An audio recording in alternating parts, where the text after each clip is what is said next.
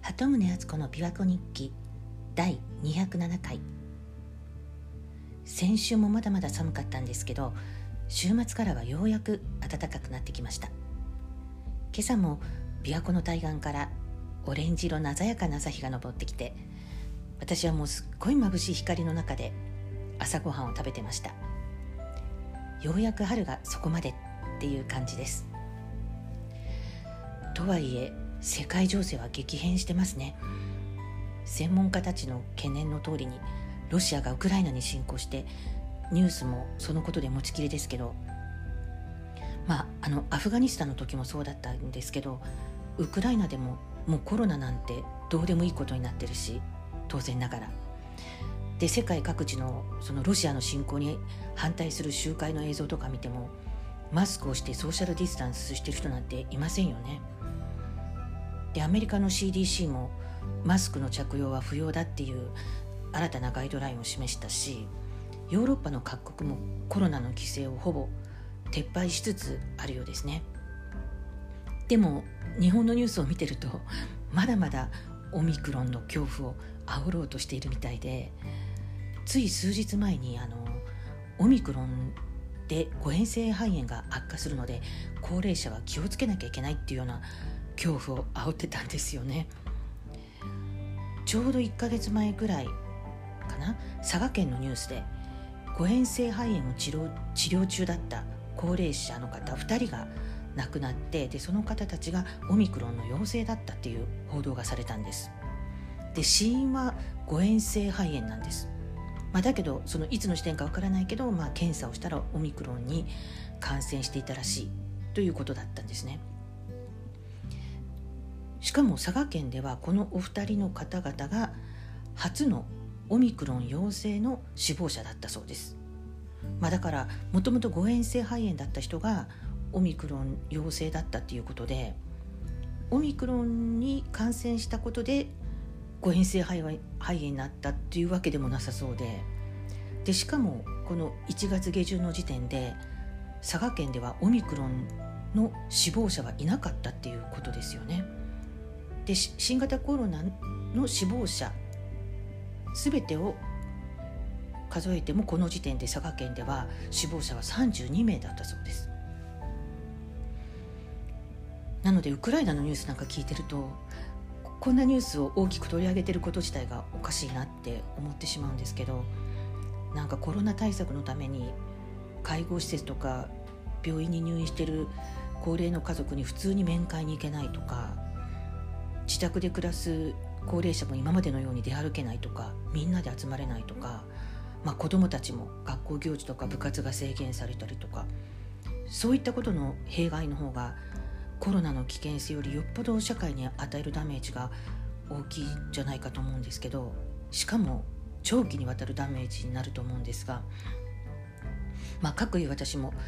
体調はどんどん良くなってきてるのに運動不足がたたったのか最近股関節の辺りが痛くなっちゃってちょっとストレッチしたりとか体動かさなきゃいけないなって思ってます。もう本当にずっと長いこと人とめったに会わない外出しないっていう生活が続いてるんですよね。なのでまあそろそろ暖かくなってきたし活動再開しなきゃと思ってます。そしたら本当にね先週ちょうどいい具合にっていうか声がかかったんです。あのコロナ禍以降に始まったオンライン勉強会みたいなものがあってそれに誘ってもらってたまに参加してたんですけどもでもそれも去年体調崩してから全く参加してなかったんです。でそもそもはそれってあのリアルの飲み会で集まってた方々がコロナ以降集まれなくなったからっていうんで毎週決まった日にオンライン飲み会を始めたそうででそこでこう時事問題を語ったりとかでそのうちメンバーの誰かがテーマを決めて何か発表したりとかそういうそんなことをするようになった回なんですね。で私は知ってる人はいなかったんですけどもその中のお一人に誘われて、まあ、それでずうずうしく参加してそしたらまあいろんな業界の方がいてその話を聞いて勉強になったりしたので時々参加してたんですがでもう去年からずっとお休みしていたその回の主催者の方から「体調が許せばまたどうですか?」って声をかけてもらってなので先週本当に久しぶりに参加しましたで参加したら、まあ、懐かしいお顔はもちろんいろいろあったんですけど初めての方々もいらしてしかもその中のお二人とはなんか偶然のねつながりがあったりしてなんていうかタイミングといいすごく不思議な感じがしました。と思ったらそれまであの時たまオンラインでおしゃべりしていたイギリスに住んでる日本人の方がいたんですけど久しぶりにお話ししましょうっていう連絡があってその翌日もまたオンライン飲み会状態になってでさらにその翌日には今度はあの同じ市内に住んでるお友達が突然プレゼント持ってきてくださって久しぶりに立ち話しちゃってなんかこうやって自分が一つアクションを起こすと次々となんか物事が動いていくもんだなってそんな気がしています。なのでこの調子で久しぶりにこれから人との交流を広げていこうかななんてちょっとウキウキ考えてます。と言ってもやっぱりあのウクライナ情勢とか考えると暗くなってしまうんですけどね。昨日かなあのウクライナ問題について話してる YouTube の番組を見てたんですけどもそこであの在日ウクライナ人のアンドリー・グレンコさんっていう方がこんな質問されてたんです。えっと、1994年にウクライナは当時世界第3位の規模の核兵器をアメリカとかロシアなどによって放棄させられたんですけども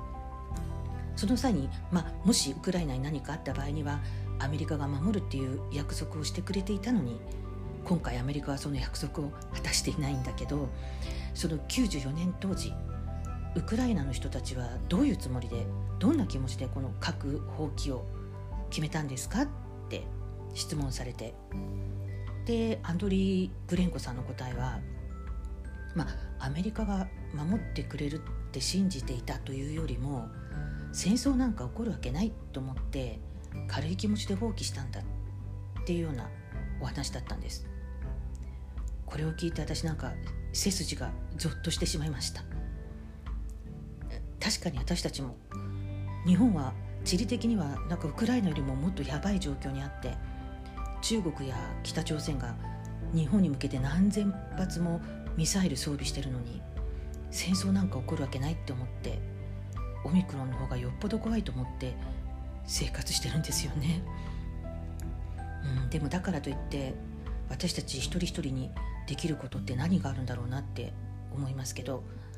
まずは垂れ流しの情報は鵜呑みにせず自分で調べてみて、まあ、いろんな情報とか意見を聞いた上で自分で考えて判断するしかないんでしょうかね鳩宗敦子でした。